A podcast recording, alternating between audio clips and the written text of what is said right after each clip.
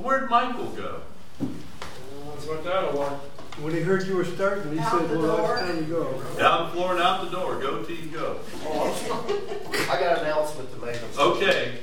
My girls love the kids baking championships and watching that. So last night they decided to have a bake off. So they baked two cakes that they want you guys to feel more than welcome to go try when you're getting On the the back classes table? over. Well, they're- they're having it over there, so I don't know if they're going to bring it over or go over there afterwards. But anywho, Somebody go tell them to bring it over. Well, I, uh, I was hoping for Mike to be here for me to make this announcement. Wait a minute. he's here. He was here. He was here. Joke's not funny if the guy you're poking it at is. It's not the same. We'll just change it and put Ed's name on there. Oh, no, it won't work the same. It won't work the same. Well, actually, it's not a joke on him. Oh. We, we know that, uh, we're praying for Mike. He's having knee surgery, knee replacement surgery next Monday. Yeah. And, uh, he's gonna be at the house and needing care. And so, I thought I'd get him a bell for, uh, for Christy to, you know, ring in case he needs her. Bringing the And bells she, she'll be so, re- she'll be so responsive. Won't you, won't you, Christy? Right, yeah. Yeah, I'm gonna bring this back. Now, don't you hide it. Give it to Mike when he I comes already in. did the ones at home. Let him know that, uh, you know, all he has to do, all he has to do, whatever his little heart desires, That's so fun. it- you know, right there. And, uh, and you'll jump and run, right? You'll jump and run. Just, just like you. Yeah, jump and run, Bringing the bells for Mike. Ringing the bell for Mike, yeah. Oh, my. Hopefully I don't hit that head of his. With it. Oh, my. Yeah, so, uh, somebody reach over there and ring that bell when Mike comes back in. Yeah, assuming he does, you know. Well, let's have a word of prayer and get started tonight. We welcome those that are watching on live stream and encourage you to turn in your Bibles with us to John chapter 7 and 8. And we've just got the last verse of 7. Heavenly Father, we ask your blessing upon our time together in your word tonight. We pray, Father, for your hand to be upon us as we study your word and as your word illumines our path. We ask it in Jesus' name. Amen. Amen. Turn then to John chapter 7, verse 53. We're just taking one verse out of the seventh chapter. We covered it last couple of weeks.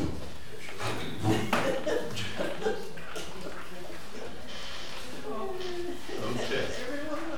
So just, just take that one verse. And everyone went to his own house. There you go. Everyone went to his own house. Now this is after Jesus says, wait a minute, let's let's give him no, give put it back there. I brought the bell for you, Mike, to ring at the house for Christy to come and bring you your tea and cookies and stuff. Yeah. She took she took the clapper out. That's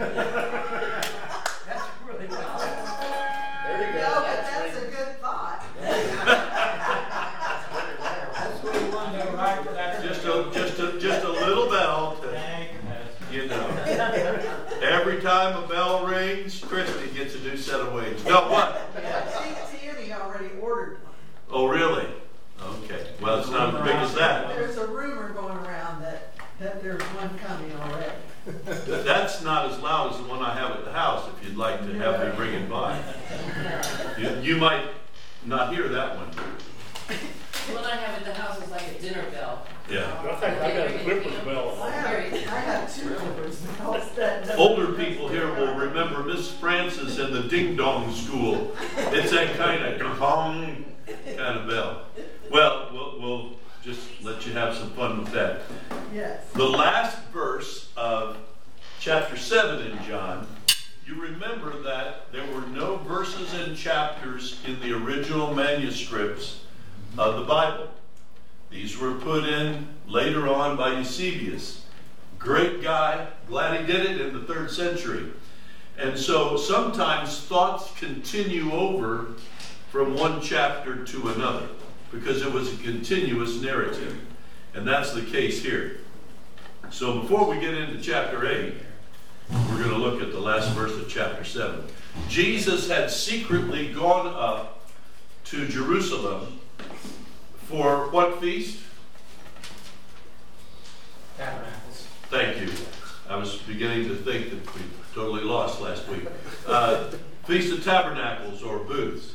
And he went up secretly. His brothers, uh, nice guys that they were, his earthly half brothers, they said, Oh, yeah, go on up there. Uh, why don't you go up and show your miracles and stuff? Knowing that they, the Jews wanted to kill Jesus. And they probably weren't high on his fan list either. Well, Jesus goes up secretly, but he doesn't hide out.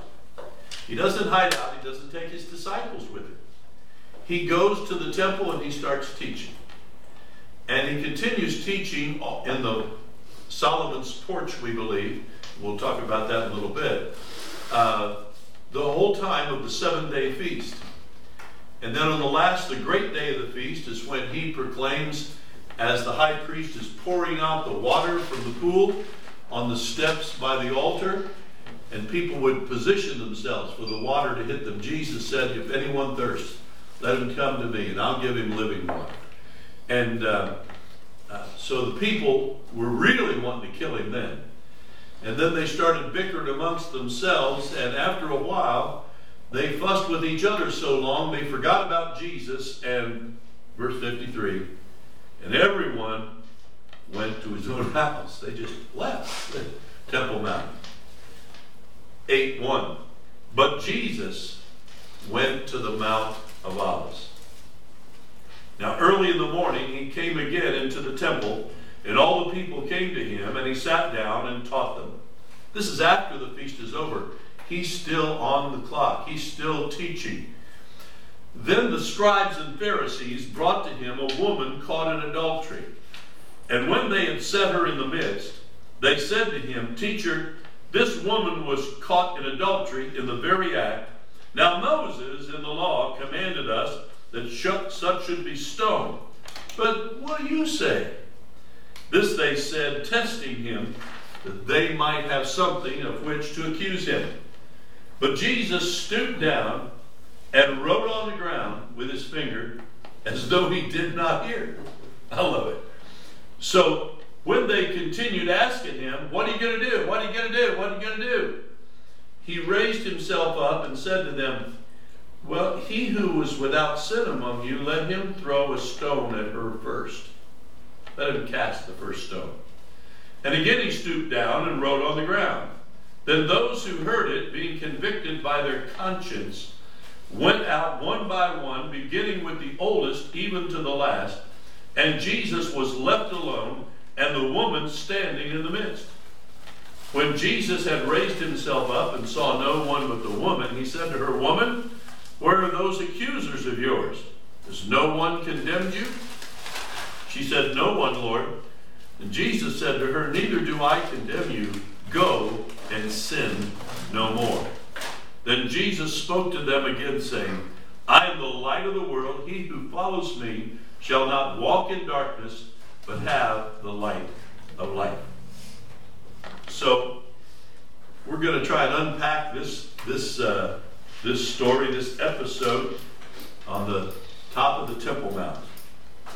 And everybody else went to their house, but where did Jesus go? Went to the Mount of Olives. And some people say, well, why in the world did he go to the Mount of Olives? And uh, you say, well, he went there to pray. Well, sometimes he did go there to pray. But where was his house? Where did he live? He lived in Capernaum. Yeah. He's a hundred miles away from his house. The local scribes and Pharisees and teachers of the law, they just went home after the feast. Jesus had traveled a 100 miles. He didn't have a house there. Well, he had friends and whatever, but he, he went secretly. So many assume that he, along with others, would stay kind of camping out in on the Mount of Olives, at, in the, the Garden of Gethsemane area, and that whole mount. And so I wanted to take you on just kind of a little bit of tour of the Mount of Olives tonight. Uh, we want to look at some of the important events that happened on, or will happen, on the Mount of Olives. As you're looking at Jerusalem on the east side, when you approach it from the east, uh, there's a high mountain called the Mount of Olives. And it's kind of half and half. On the left side, as you're looking at the Temple Mount, on the left side, okay, like this picture of the Temple Mount here, if you're looking on the left side, you see all those stones and rocky things at the bottom? Those are tombs. They're just kind of grave markers. And uh, on the left side is the largest Jewish cemetery in the world. And there's a reason for that, and we'll explain it later. On the right side, you notice it starts getting green over there towards the right. On the right side of the Mount of Olives is not a cemetery, but all kinds of gardens and olive trees and all kinds of things all the way down the hillside. And uh, so, if we get the picture of that as we're coming to the Mount of Olives tonight, and we're just going to look in the Garden of Gethsemane, which is a part on the right side of the Mount of Olives. When we go over to Israel, we go through the, the one Garden of, of Gethsemane, which is next door to a church called the Church of Our Father, where all over the place, in every language known to man, they have the Lord's Prayer, where Jesus prayed and taught his disciples. And then some ancient uh, olive trees. Gethsemane means the olive press, or the press of olive oil. And it was a major, big deal in those days to have olive oil to, to light, to cook with, to cleanse with, for healing purposes, whatever. And on the right side, when we go to Israel, we I, I pay a little bit extra and I rent a a private garden where we could go and pray. How many of you have been with us to the private garden and walk around and pray in the Garden of Gethsemane? Let me try and find my my stuff and we'll, we'll get there. I'm going to turn the sound off because this guy likes to talk too much. Unlike me. Walking through the Garden of Gethsemane by the Church of Our Fathers, you see how gnarled and uh, bushy these trees are? They make an excellent covering.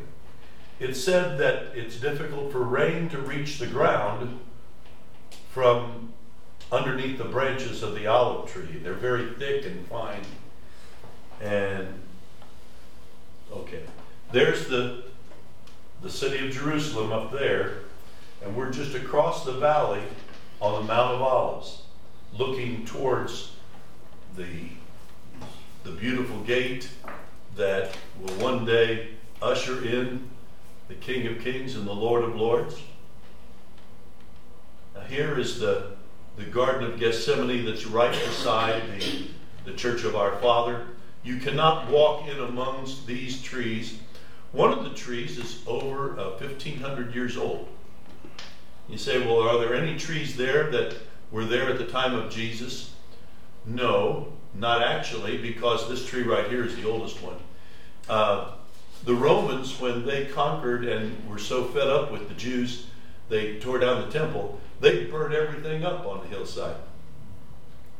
And uh, but the olive tree, the way that a new branch or sprig or growth comes from the olive tree is when the olive branch touches the ground, it will plant the seed. And so, oh, stop. And uh, I love Jim Caviezel, but don't do that to me, boy. Come on. You ain't letting him talk, and that's what he's doing. And, and he's upset. and I'm upset with him right now. Okay, let's try this again.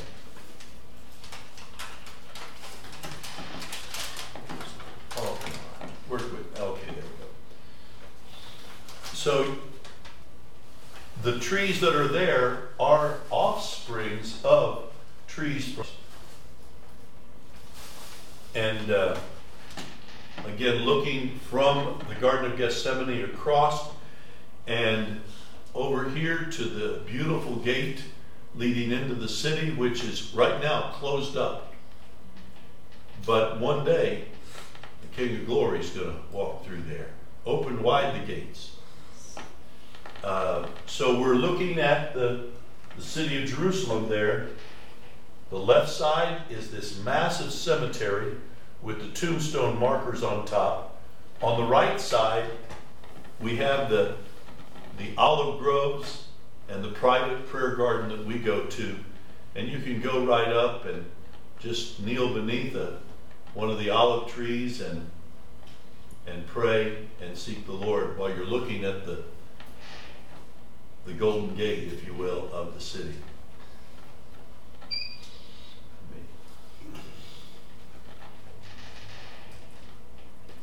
And I'm going to stop before Caviezel comes on. Nothing personal, Jim. Caviezel, that is. Okay.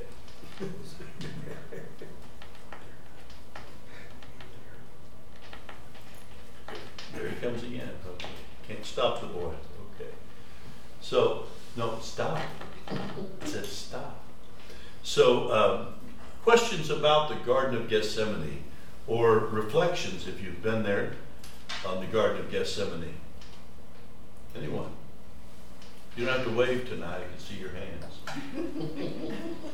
I'm about seventy-five percent with the eye. Praise God, sir. Praise God.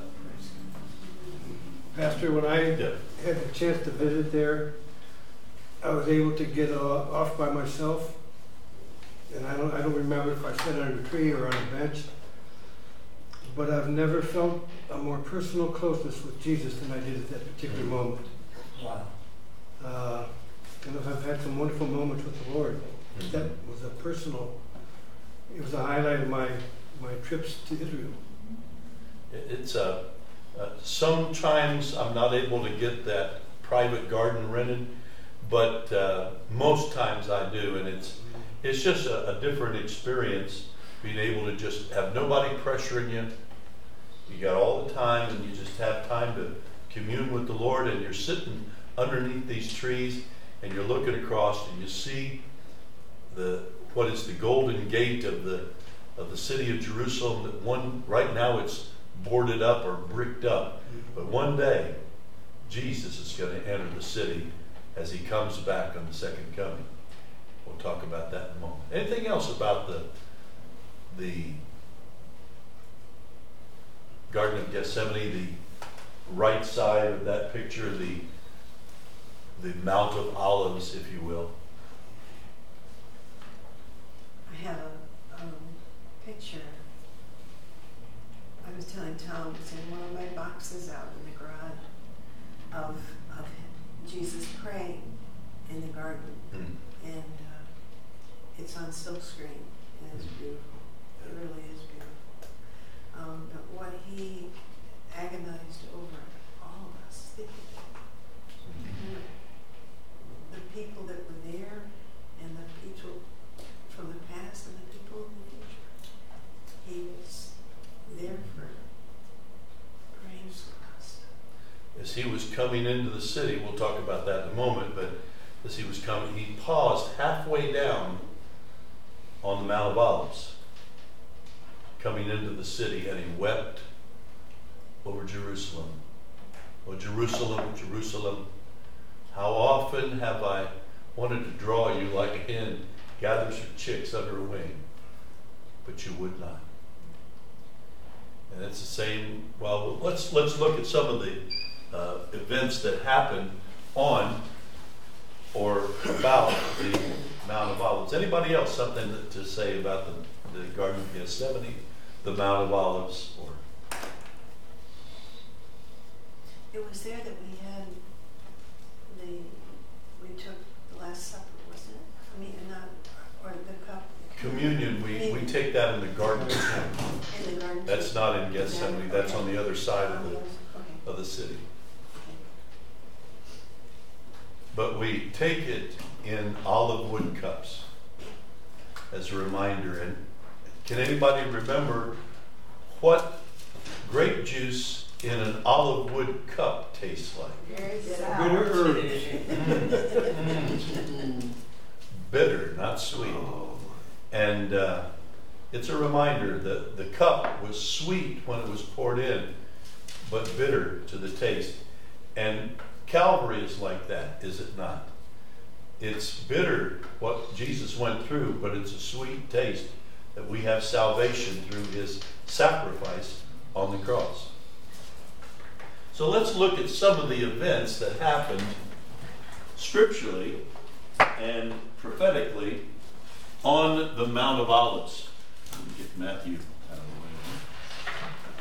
the way. Now we're not probably going to be able to take all of the all of these scriptures. We'll take a few. Uh, can I get someone to look up 2 Samuel 15 verses 30 and 31? Who will do that, please? Okay, Marcia's got that. And then Matthew 21, 1 through 6. Quentin's got that. We'll take those two at first.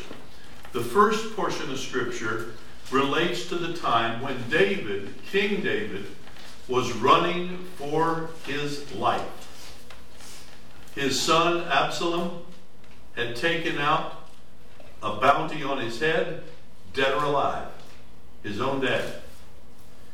And David is fleeing out from the palace and he goes up on the Mount of Olives. And on the top of the Mount of Olives, in the time of David, that's where the tabernacle was, overlooking the city. The tabernacle in David's time would have had kind of this view overlooking. It's where we go for a panoramic view of the city of Jerusalem. And uh, if you can't see, I can pass it. Can you see this enough to, or do you want me to pass it around? Well, whatever. Okay. If you can't see it, come up and look at it. Okay. It's difficult to get that all on a, on a slide because it's so expansive. Okay, we're ready for uh, Samuel. So David went up by the ascent of the Mount of Olives and wept as he went up. And he had his head covered and went barefoot. And all the people who were with him covered their heads and went up, weeping as they went up. Then someone told David, saying, Ahithophel Mhm. is among the conspirators with Absalom. And David said, O Lord, I pray, turn the counsel of Ahithophel. Uh, yeah. Easy for anybody to Into say. foolishness. So here we have weeping on the way out of town. David, the king, is under assault from his own son. His own son is taken out a bounty on his head, wanted dead or alive. David leaves town.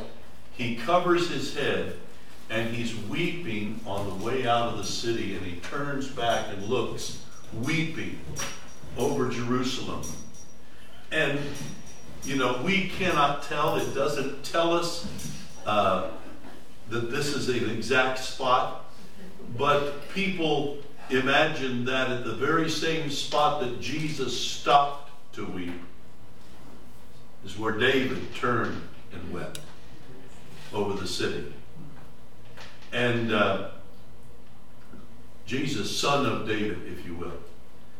And so he's he's going out, his head is covered, he's weeping, he's headed towards the tabernacle, and that's where he tries to, uh, you know, evade his son's attack on him.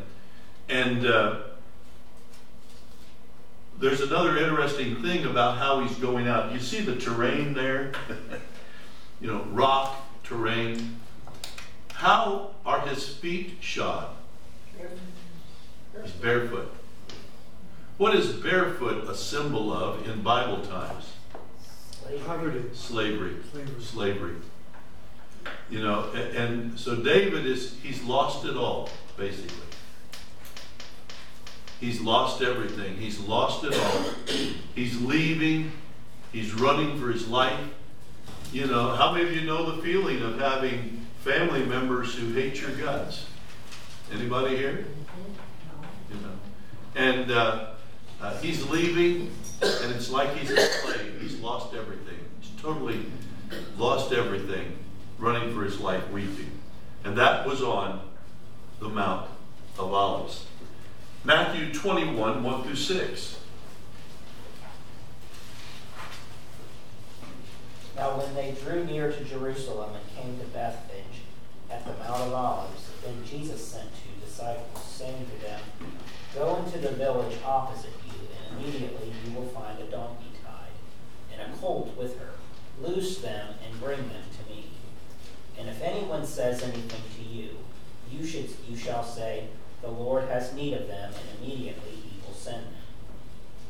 All this was done that it might be fulfilled which was spoken by the prophet, saying, Tell the daughter of Zion, Behold, your king is coming to you, lowly and sitting on a donkey, a colt, the foal of a donkey. So the disciples went and did as Jesus commanded them.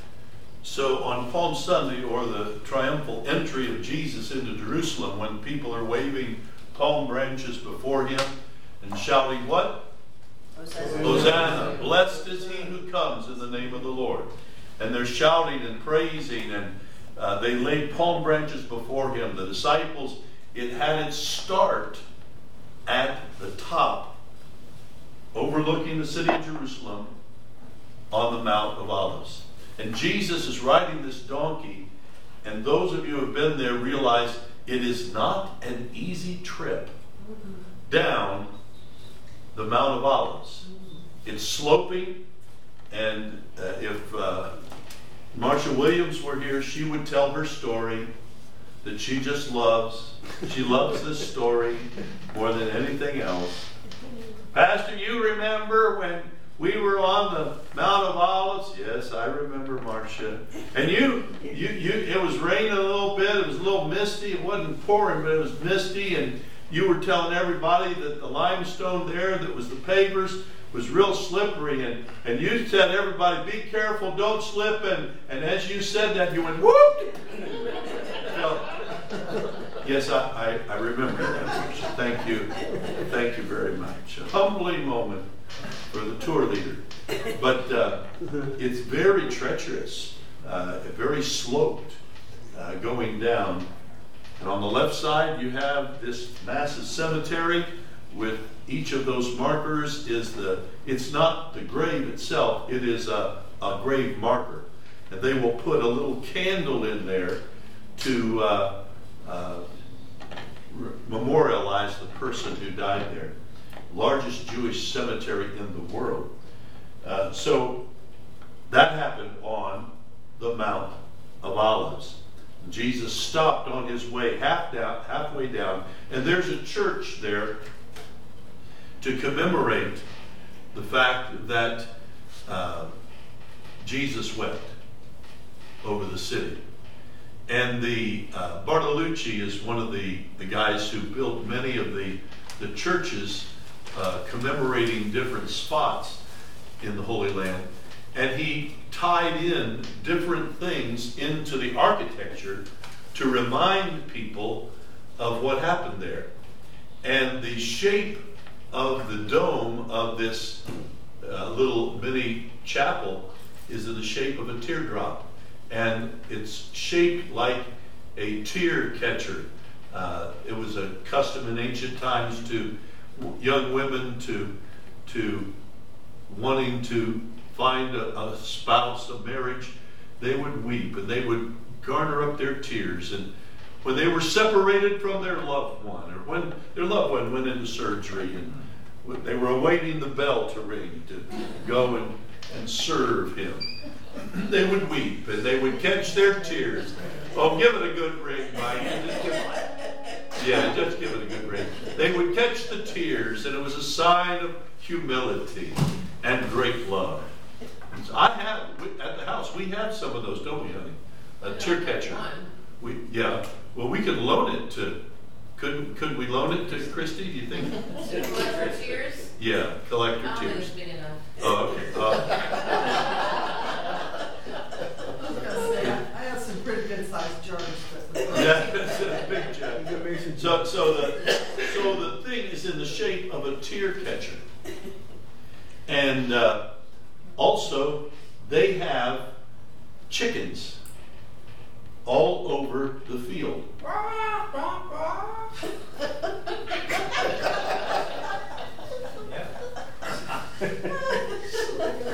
I'm having a flashback.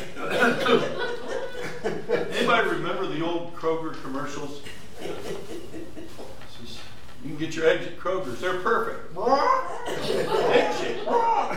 Not square. It's, terrible. You don't remember that. Okay. Well, whatever. They have the chicks there to remind you that Jesus said how often I would have gathered my chicks underneath my wing, but you would not. And so all the symbolism that's there, and in the mosaic on the floor, there's there's little chicks and a hen, and also there's teardrops in the stained glass to remind that Jesus wept over the city. And as you're looking out that, they, they removed the trees to a level where you could see right to the golden dome uh, uh, on the top of the Temple Mount. So, and it happened on the Mount of Olives. Okay? Whoops. Yep, went too far. Oh, stop. I'm technologically challenged and you know it.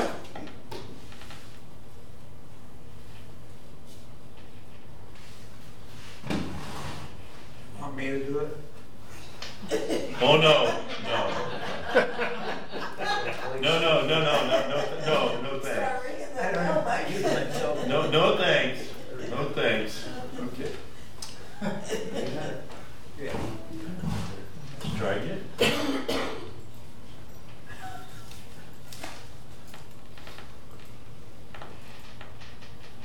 Okay. In Matthew 24, after Jesus had gone through and toured the Herod's temple, he came and went across the, the little valley there and sat down on the Mount of Olives, probably in Gethsemane area, to teach the disciples about the end times. And they said, Hey, Master, isn't this beautiful? Isn't this gorgeous? And Jesus said, Well, there's coming a day when not one stone that you see here is going to be left on top of another. He says, Well, when will this happen? When, when's the end of the world? That must be the end of the world when that happens. And Jesus begins the teachings in Matthew 24, 25, and following about the end times. That there's going to be wars and rumors of wars and nations rising against nation. And in verses 3 through 8, he says, Now as he sat on the Mount of Olives, the disciples came to him privately, saying, Tell us when these things will be, and what will be the sign of your coming and of the end of the age. As you study this, the disciples thought when the temple is torn down, that's it. It's over. You know, it's the end. But that was 2,000 years ago, and the end has not yet come. Jesus, if you'll use this as a personal study, Jesus answers each of their three questions in sequence. When will these things be? He has just told them there's not going to be one stone. He says you're going to, it's going to be surrounded by uh, enemy forces and you're trying to escape. The Romans surrounded it and tore it down, not one brick on top, block on top of another. And, uh, and what will be the sign of your coming and the end of the age? Each of those things that the, the Lord is coming again, but he's coming first of all for his church. Amen? Amen. And then he's coming at the end of time, what we call the second coming, when he sets foot on the Mount of Olives, and we'll talk about that in a moment. So many people have gotten confused about Matthew 24 and the aspects of prophecy. Jesus has answered, they, they asked three questions that they think are all about the end of everything if the temple's torn down. Jesus said, Well, this is going to happen, then this is going to happen, then this. And he, one at a time, he answers all three of their questions, and it's three different events or series of events. So, that happened on the Mount of Olives, overlooking the city of Jerusalem. And then another thing that happened, of course, on the Mount of Olives is the episodes in the Garden of Gethsemane. When Jesus, after the communion, after the Lord's Supper, uh, of meeting with the disciples, they sang a hymn and departed and went from the upper room up in Jerusalem. They walked out, out the city gates, across the valley, up halfway on the other side, and went to the Garden of Gethsemane. And what did Jesus do at the Garden of Gethsemane? What did he, first of all, instruct his disciples and the three closest to him to do? Watch and pray. Watch and pray. And then he pulled three of them a little, and he says, Come with me. And they went a little bit further with him. And he says, Watch and pray. Don't enter into temptation. The spirit is willing, but the flesh is weak. And the disciples, the three, Peter, James, and John, what was their response to Jesus' encouragement to watch and pray? Word sleep. They fell asleep. And Jesus came back three times. Came back three times. Hey, oh, oh, oh, oh, yeah, yeah, of course, right. You know, have you ever had trouble waking up? Have you ever had trouble staying awake? Yeah. Isn't it painful sometimes? Every Sunday. I'm going to pause just a moment. You're always there for me, Ed. Thank you. It's painful. Okay. Well, okay. I'm just going to leave it alone. Okay, uh, so the disciples tried, but they failed miserably. And Jesus just finally came back and says, Sleep on. He prayed through on the matter. Father, if you, if you would be so kind as to let me pass this, but not my will, yours be done. And then in the distance, coming out of the city of Jerusalem at night, he saw torches coming. Imagine that picture out of the, the gates of that city, soldiers coming with torches. They come up halfway up the, the side of the hill and come, and there's Judas with the high priest and his officers and whoever. And what was the name of the servant to uh, Malchus. Malchus? Malchus, uh, he stepped forward and Peter Slice the zero. sliced his ear off. He brought a sword to a prayer meeting. And uh, I've seen that happen. But, but uh, Jesus healed the servant, and then they took Jesus away as all the disciples, every last one of them, took off and ran and left Jesus alone. So it was in Gethsemane on the Mount of Olives. It was a place of prayer and weeping and the arrest. And uh, we read about those things in various places in the scripture about what happened in Gethsemane. And uh, place where they ran in fear from him. But also, there's something in the future that's going to happen on the Mount of Olives. And you, it, it helps using this picture. If you can't see it, let me, I'm going to pass it around anyway. And so you get the feel of it. you're looking from the very top pitch on the Mount of Olives. And on this one side are all these tombs. When you get over the green side, that's where the gardens and everything are. And if you could pass that back. So, can I get somebody to read for me out of the Old Testament, Zechariah chapter 14, verse 4? Zechariah, yes.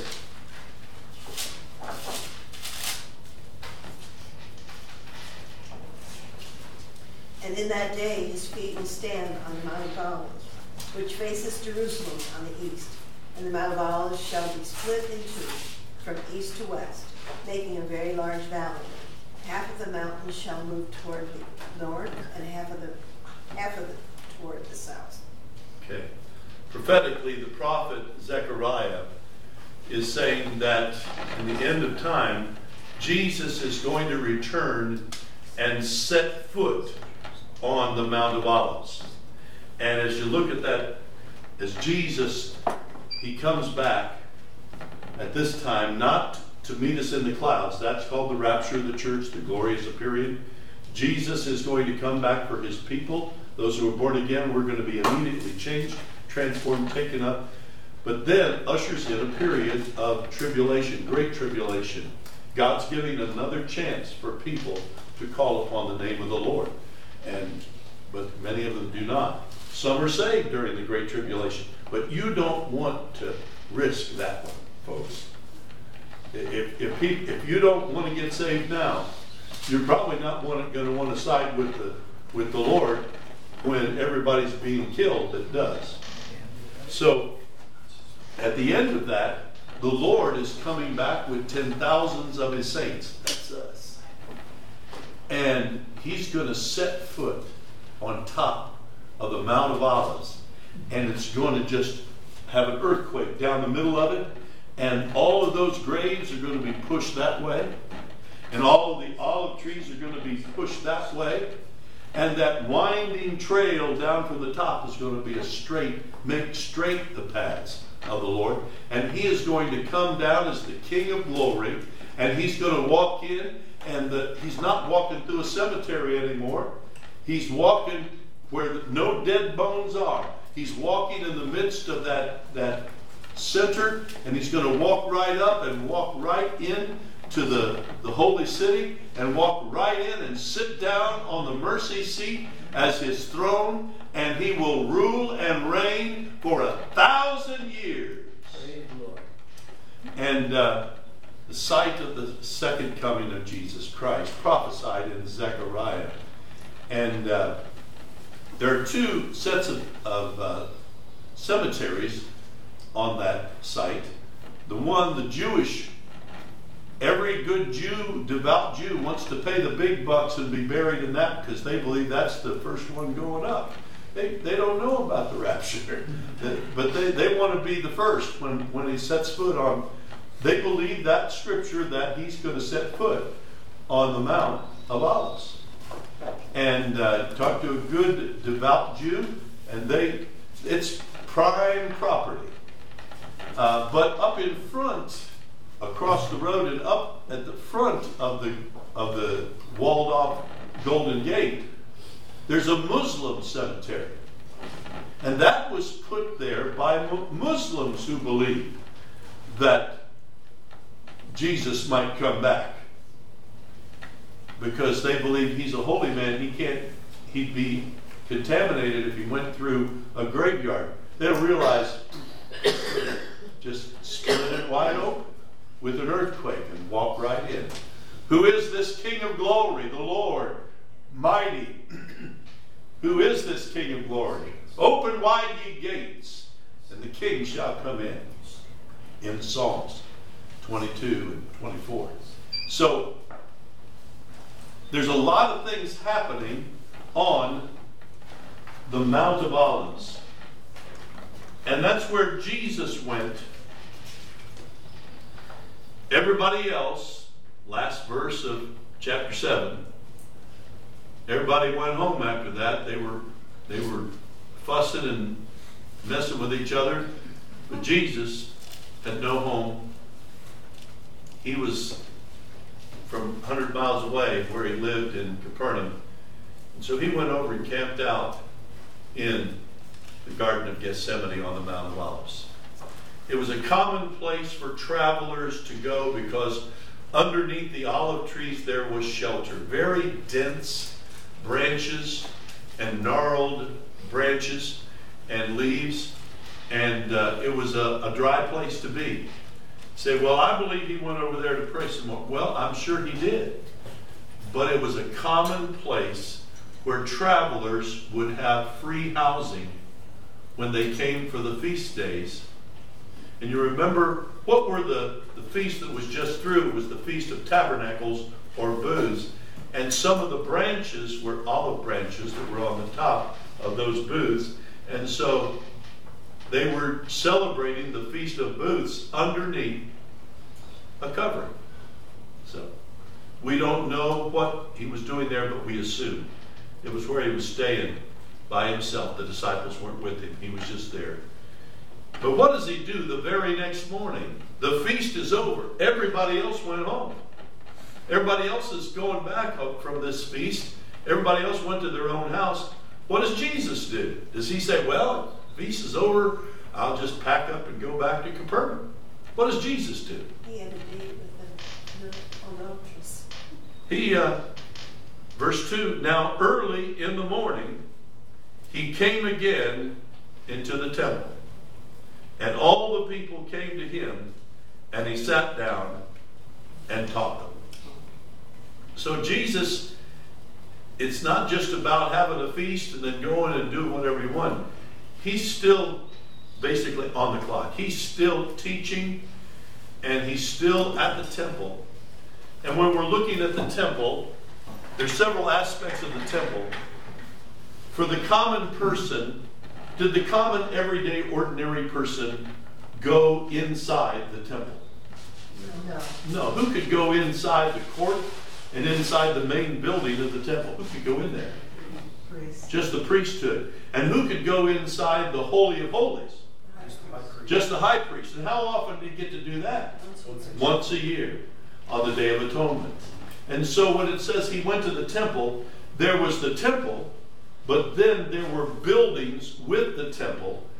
And back in Matthew 23, 24, 23 and 24, the, the disciples are talking about all the buildings of the temple. And that all of that is going to be ultimately destroyed. And uh, further showing my lack of technological prowess, I had to come back down here, get to my next scene. Okay.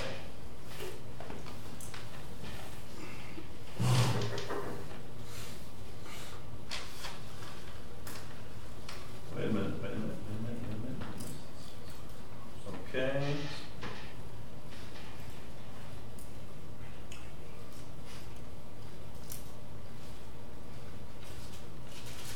This is overview of the. I told you to stop. Please stop. Oh, stop. An overview of the temple. The temple was totally destroyed. These are artist renderings of Herod's temple. And some of the big aspects of Herod's temple were the temple itself and then the massive courtyard where tens of thousands of people could gather on the high and holy days. And on the one side of the Temple Mount, which was massive, it's like six, seven football fields up there. There is this structure, which basically was the uh, treasury. This is where the money changers would have been. This is where you could go and redeem your, your piece of, of silver for a sacrifice. You didn't have to carry it all the way, the animal all the way to Jerusalem. You could exchange it locally, bring the coin in. They would give you a, an animal for sacrifice. Sometimes they were robbing you blind and bait and switch, but this is where it was supposed to happen. It was considered like the bank of Israel. You were not to bring any foreign coinage in to the temple area. Uh, you were to exchange it for Jewish currency. But we know that not everybody did that because Jesus was up by the temple on one occasion and they were picking at him and he said, Show me a coin. Remember that? He's on the Temple Mount. No foreign currency is to be taken there. It was supposed to be exchanged here in this, this area. But they said, Whose image in that is on that coin? He says, Well, it's Caesar. And he said, Render to Caesar the things that are Caesar's. They, they were disobeying their own rules. Uh, the scribes and Pharisees were. It's may not have been interesting to you, but I found it funny. But now the woman up there who had two mites, when the Romans took over, they used to me- melt down the local coinage, but they didn't bother with the mites because they weren't worth a hoot. They were less than a penny. So this is the the banking area, the exchange money exchange area. Let's go on. Said he, okay. This is inside the temple court itself, going up to the temple to go inside where the sacrifices would be made.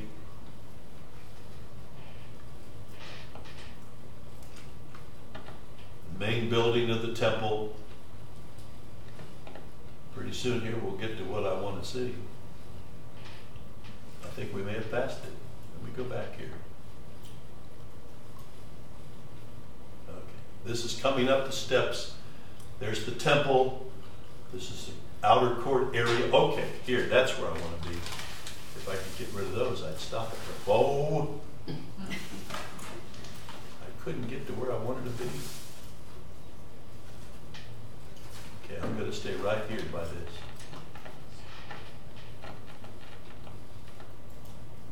That there's where I want to be. Okay. Now over here, that's the main temple itself. Okay. This is the courtyard where even Gentiles could watch what was going on and see. Over here is the financial place where the money changers would have had their stuff set up.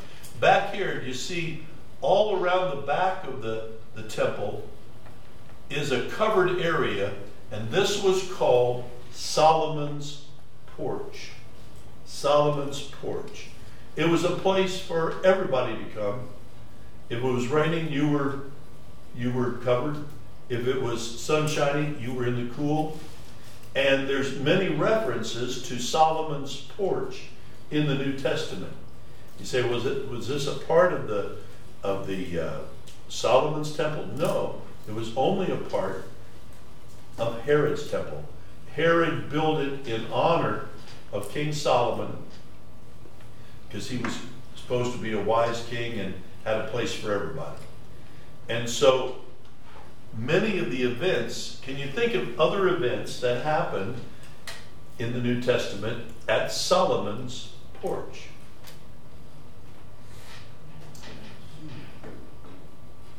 Well, get a picture of it? Okay. I will tell you. Will take you there momentarily as soon as I get back to my spot.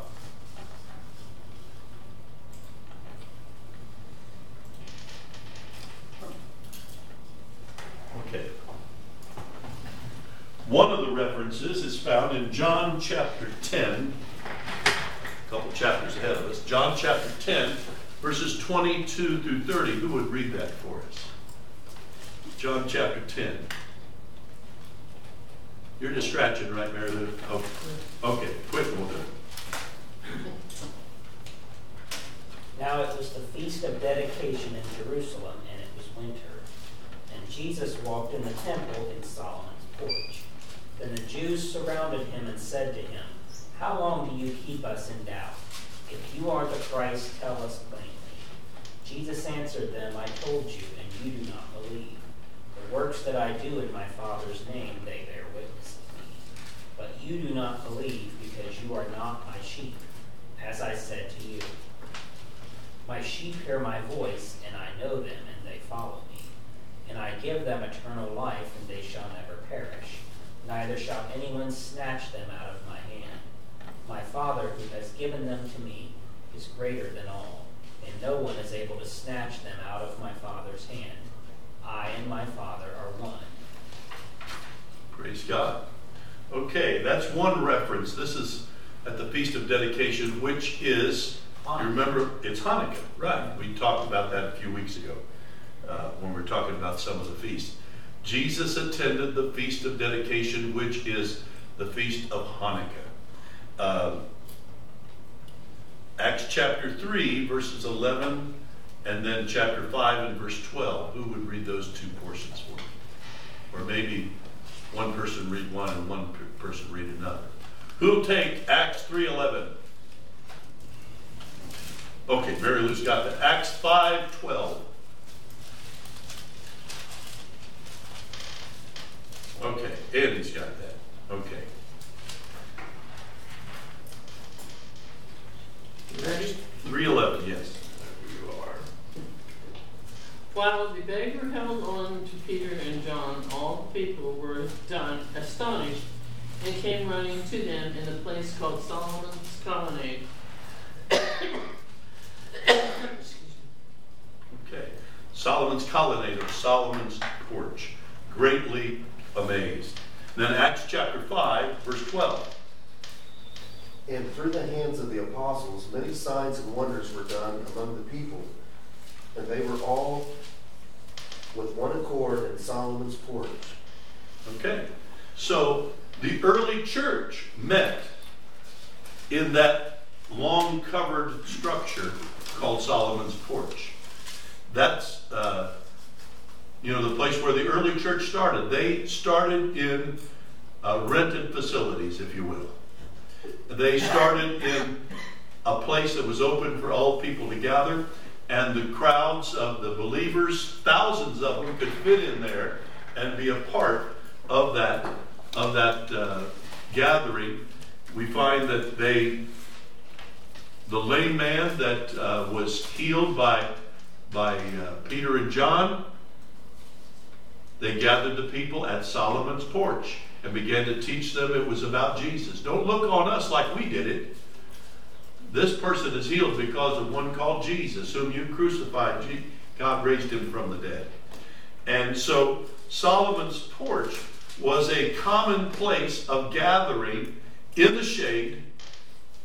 Now, we don't comprehend what it's like to have warm, hot temperatures at all times, like over in the Holy Land. But it was uh, Solomon's porch provided shade in the heat of the day and covering if it ever rained, which very seldom did. So, this is where Jesus is doing his teaching in that morning. And uh, verse 2 of John chapter 8. Now, early in the morning, he came, Jesus came again to the temple, and all the people came to him, and he sat down and taught them. Then the scribes and Pharisees brought to him a woman caught in adultery. And when they had set her in the midst, this is underneath that big colonnade there, they said to him, Teacher, this woman was caught in adultery in the very act.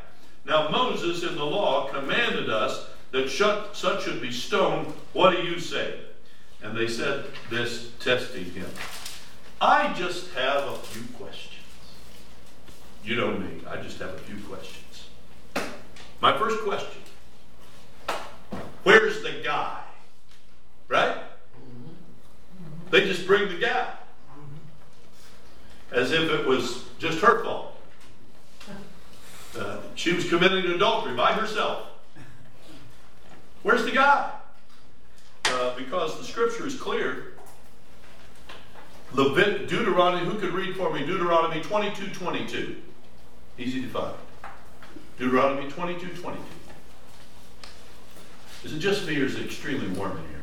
Warm. Somebody, I usually have you turn it up, but turn it down or open my door over here. Let me get a breeze down the hallway, starting to fricassee up here. I'm gonna start spinning around so I'm a rotisserie uh, turkey.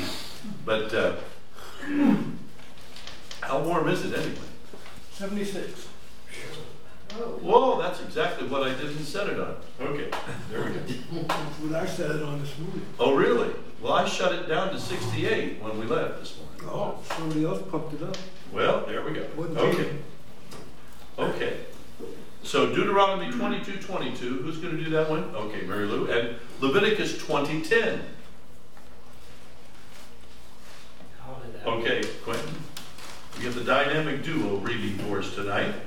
Anybody can play, anybody can be a part. Deuteronomy 22, 22. If a man is found sleeping with another man's wife, both the man who slept with her and the woman must die. You must purge Israel, evil from Israel. Okay, Ah, that's pretty clear. yeah. You know, where's the guy? You know, Mhm. where's the guy? And then Leviticus 20, 10. The man who commits adultery with another man's wife, he who commits adultery with his neighbor's wife, the adulterer and the adulteress shall surely be put to death. There wasn't a whole lot of fooling around going on back under Mosaic law. Bottom line.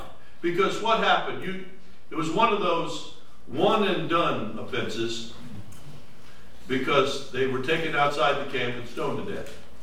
They wanted to purge immorality from the midst of the camp because if you let it harbor, it doesn't get better, it gets worse.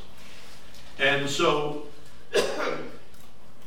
who was supposed to perish if they were, who was supposed to get stoned here? Both of them. Both of them. Both of them. So, where's the guy? Got a thought? hiding. Hiding? Had a good. They found, what, did you notice what they said? What did they say about catching her? In the midst of it. In the very act. Now, you, you can't be in the very act by yourself, sisters. I'm sorry. No. It, it appears that it is a setup. That, that the guy may not even have existed. Yeah, it may have been, you know, they could have just, bo- two or three witnesses falsely claiming and setting her up. But we have a, we have a sense that no, she was engaged in adultery because Jesus told her, sin no more. It wasn't just a setup, she was committing sin. But uh, we'll talk about that in a moment. So, what are some possibilities about the, the guy who is missing from this uh, vigilante group? What are some possibilities? He has connections. He had connections.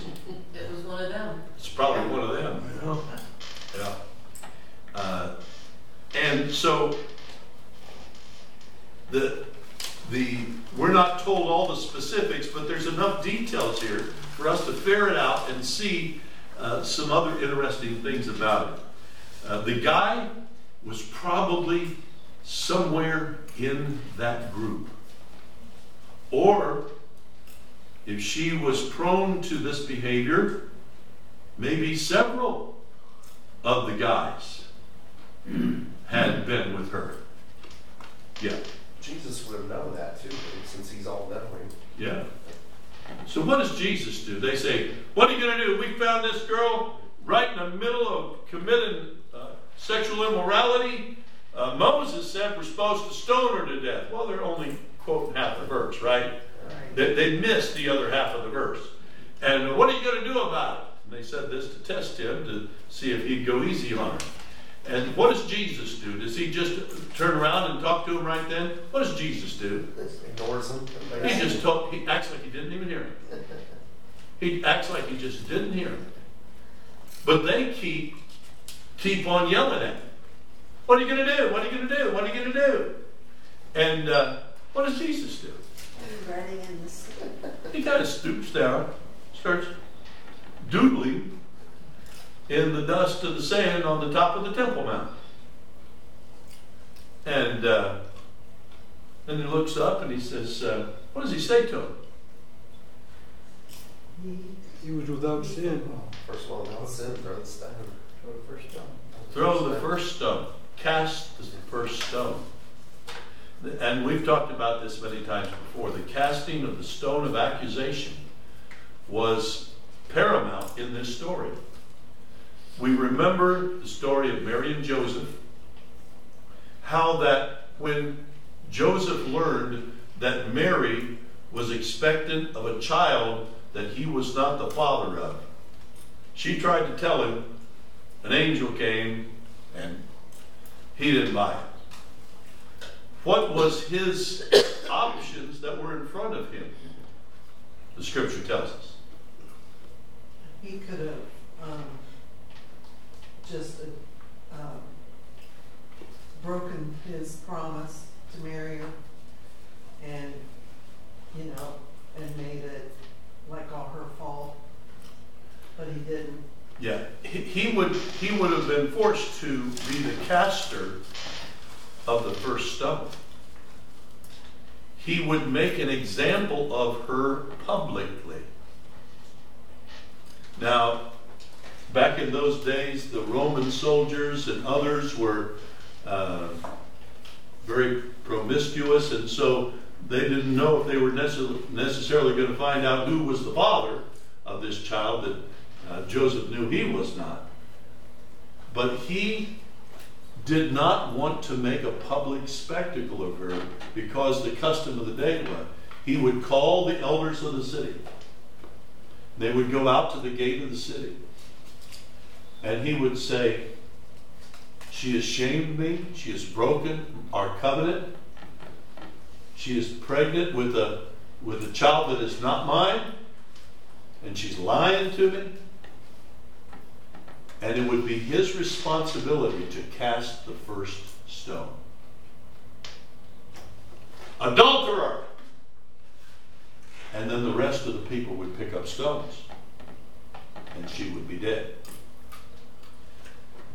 But the scripture tells us that Joseph, not willing, he still loved her. He didn't believe her necessarily, but he still loved her not willing to make a public example of her and stone her publicly, said, We're going to take you away privately and we'll never see each other again and we'll just go on with our lives. But you'll be alive, not dead.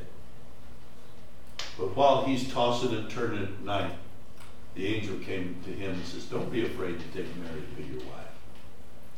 This is not some immoral thing that happened. This was a God thing that happened. She is expected of the Holy Ghost. And that child that's going to be born, it's going to be the Son of God, the Messiah. You'll call his name Jesus. And uh, so then, he was, he, he was the only happy person about Caesar Augustus's tax. He was the only happy. They got out of town and went down to Bethlehem outside of Jerusalem and that's when the baby was delivered.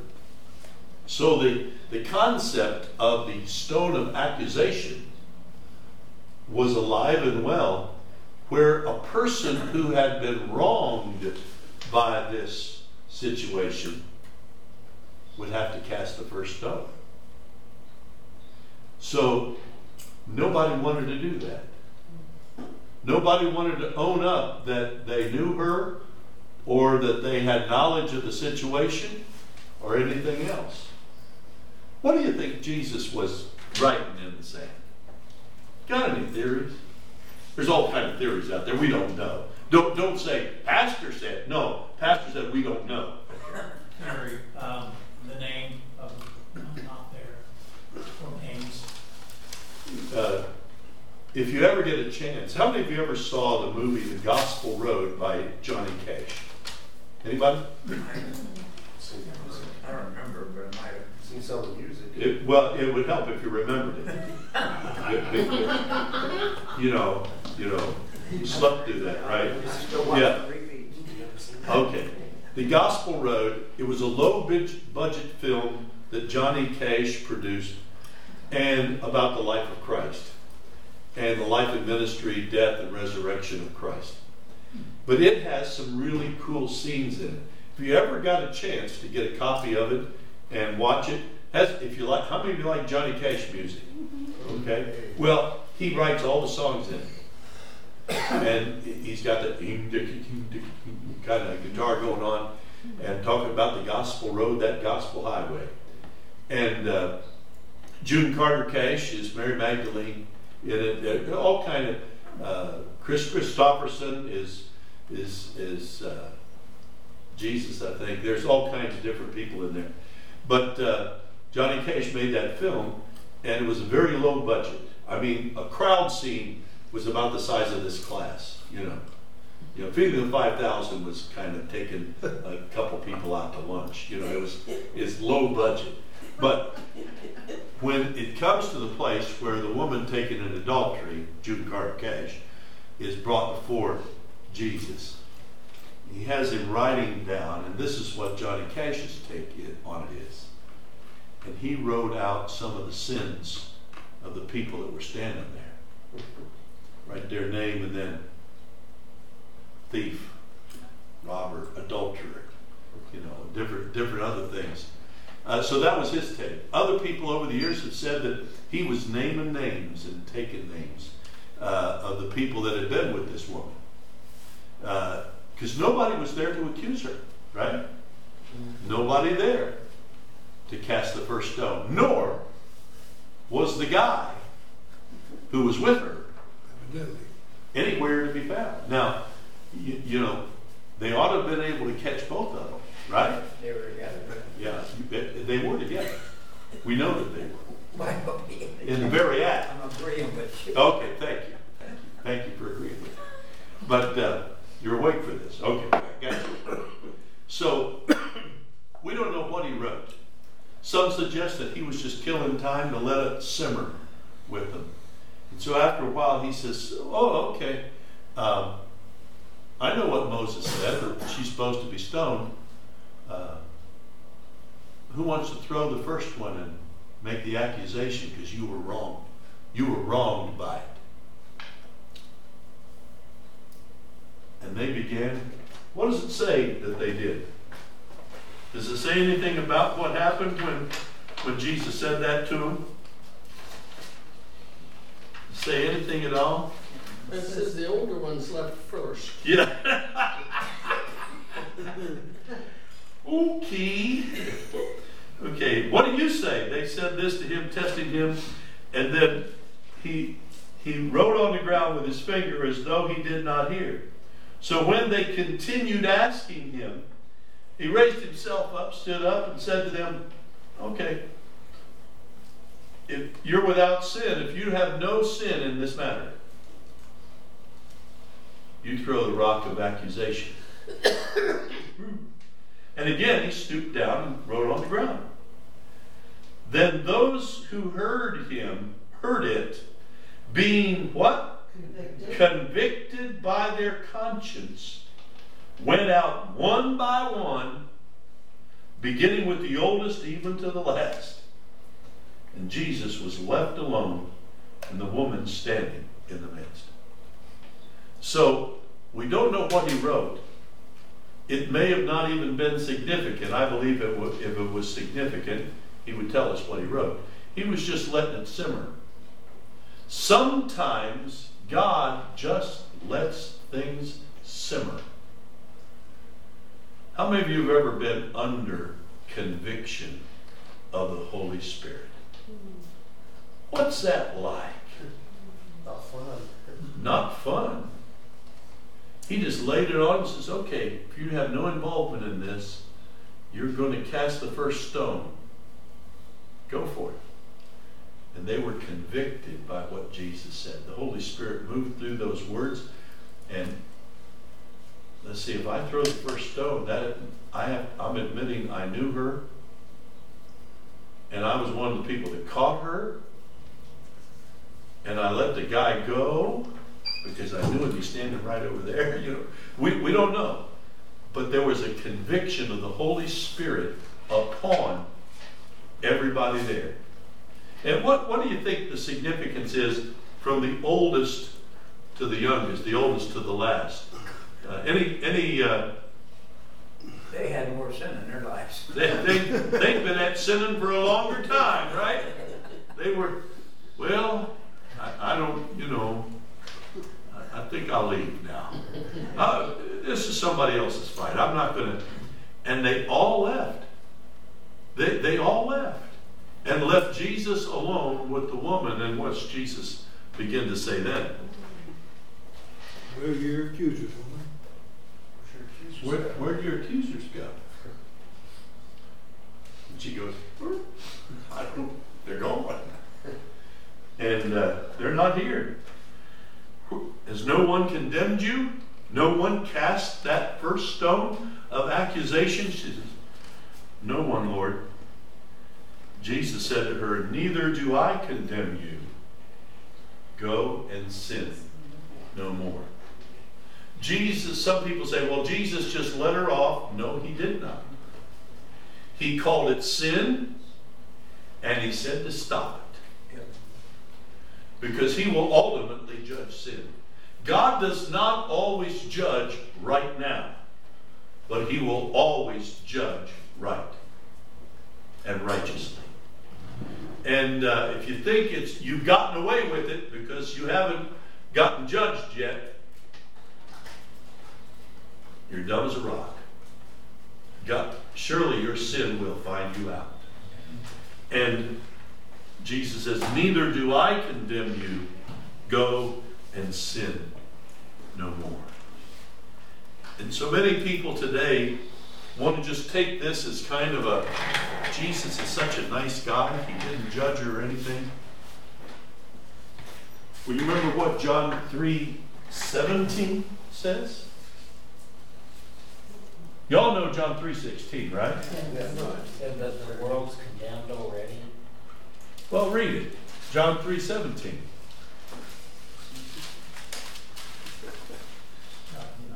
We know uh, 3, 3.16 pretty much. Let's all say it while you're turning there.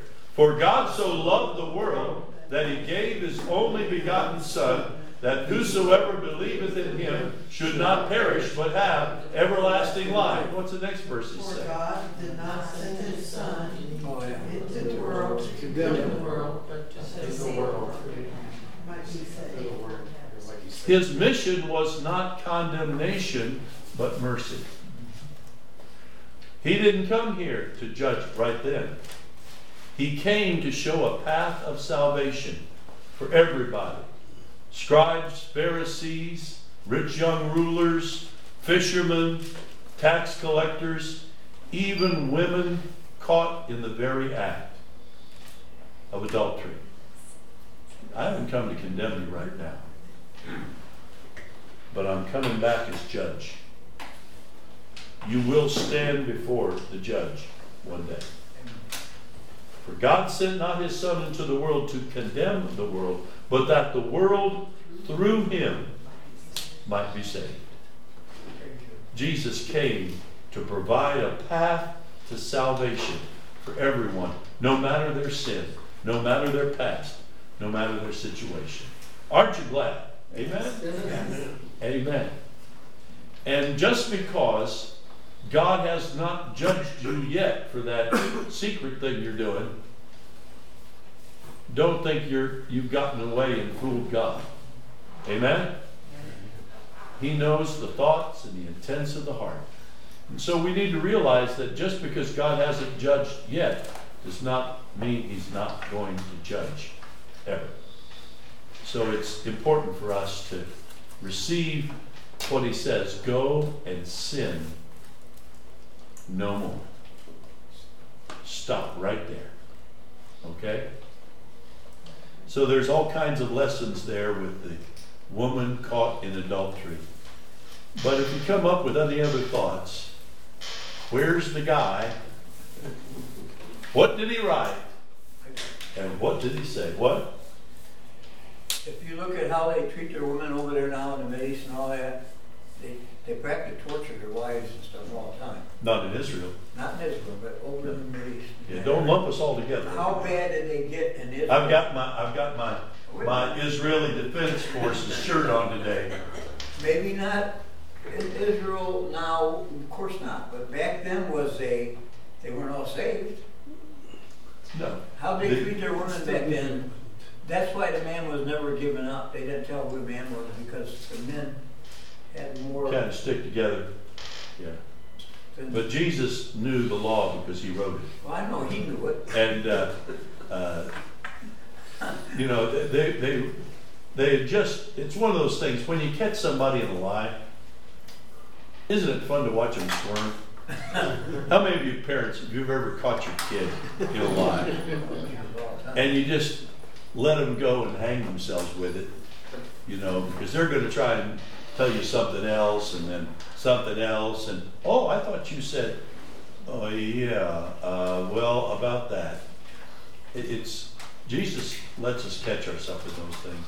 Yes, in Middle Eastern countries, womanhood is not an elevated position, especially under Muslim control.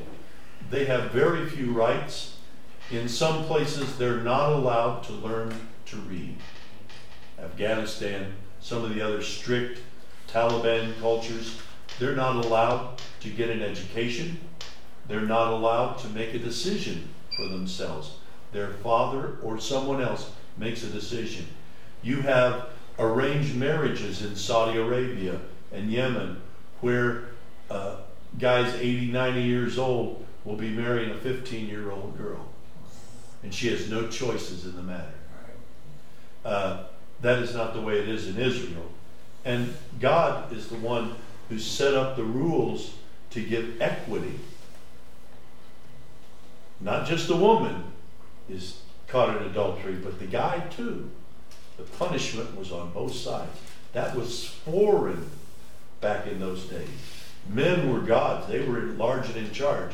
Women had no rights at all. But under the Old Covenant and the New Covenant, women have a higher, elevated place in the cause of, of the Lord and in all those things.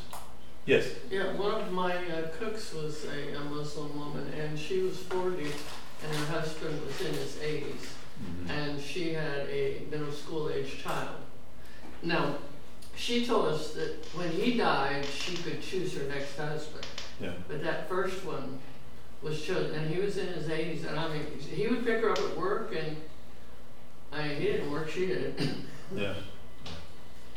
So it's a, it's a Christianity and Judaism elevated the place of woman. Under under other cultures, they were just slaves. They were servants. They were property to be bought and sold. But the Word of God elevates the woman. elevates. And you look at the church, uh, it says, you know, men are to love their wives. How? As Christ loved his church and gave himself for it. It's not a, a autocratic society. Uh, it's a it's to be a love-based relationship. Okay, so prayer request that we have tonight.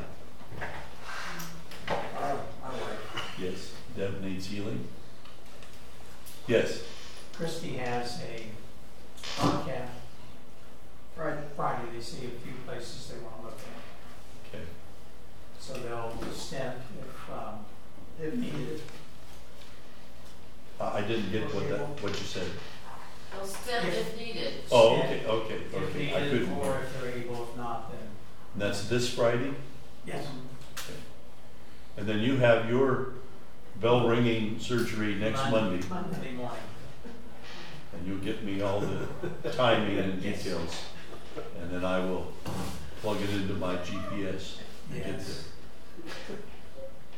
Yes, I have back surgery or something next week, but I don't know when it is or what time. well, let me know. We'll try to be there. Back Pray. surgery, or, well, I don't really know what he's gonna do, but he's going in my back. Then they're gonna fix my knees next. But he's gonna do my back first. Okay. Next week? Next week, I think. You think? I'm But not you don't sure. know.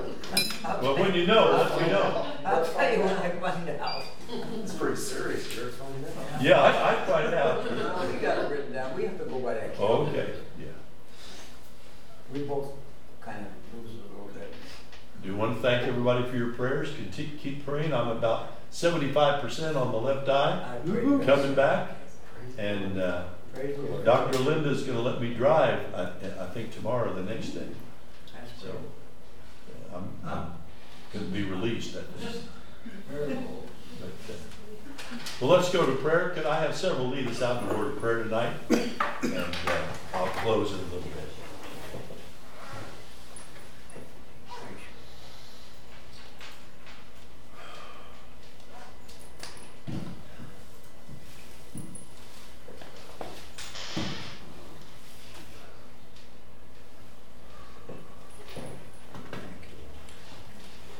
Thank you. Thank you for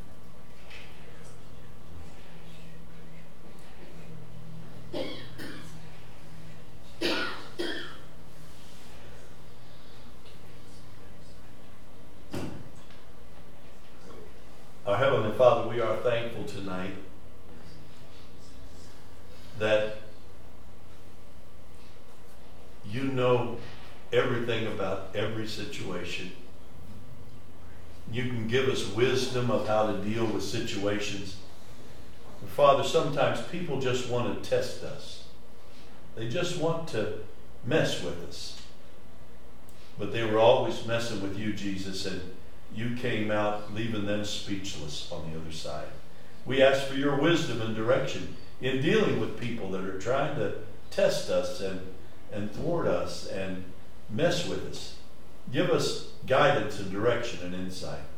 And Father, we lift up these that are needing healing, those that are facing various surgeries and procedures. We're asking, Father, for Christy that you would clear out any uh, area of blockage and that you would give her a clean bill of health. We also pray, Father, for Mike as he's getting ready to face this surgery, that you would prepare the way and that you would cause the healing processes to be sped up in his body after this. We pray for Ed and whatever procedures he's going to have done. Father, that you would guide the surgeons and those that are ministering to him and let him have release. We pray for Deb that you would you would heal her body. She's going through so many different things, and she needs the Master's touch Yes. on her whole body Touch for healing. We pray for Brandon and and the situations with they were taking the bandages off today. We're asking Father for you to be with them. and other situations. We pray for unsaved loved ones. We pray for those that have walked away from you or those who never committed to you. Father, that you would draw. You didn't come to condemn them. You came that they might be saved.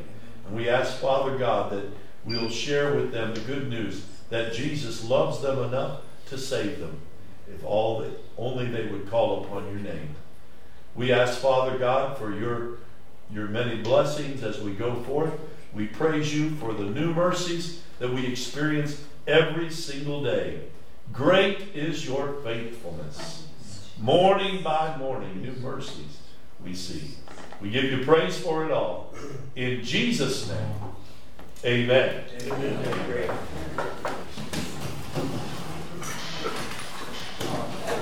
Thank you for coming out. Bring somebody with you next My my daughter's watching it online. I'll be right back. I'll be right back.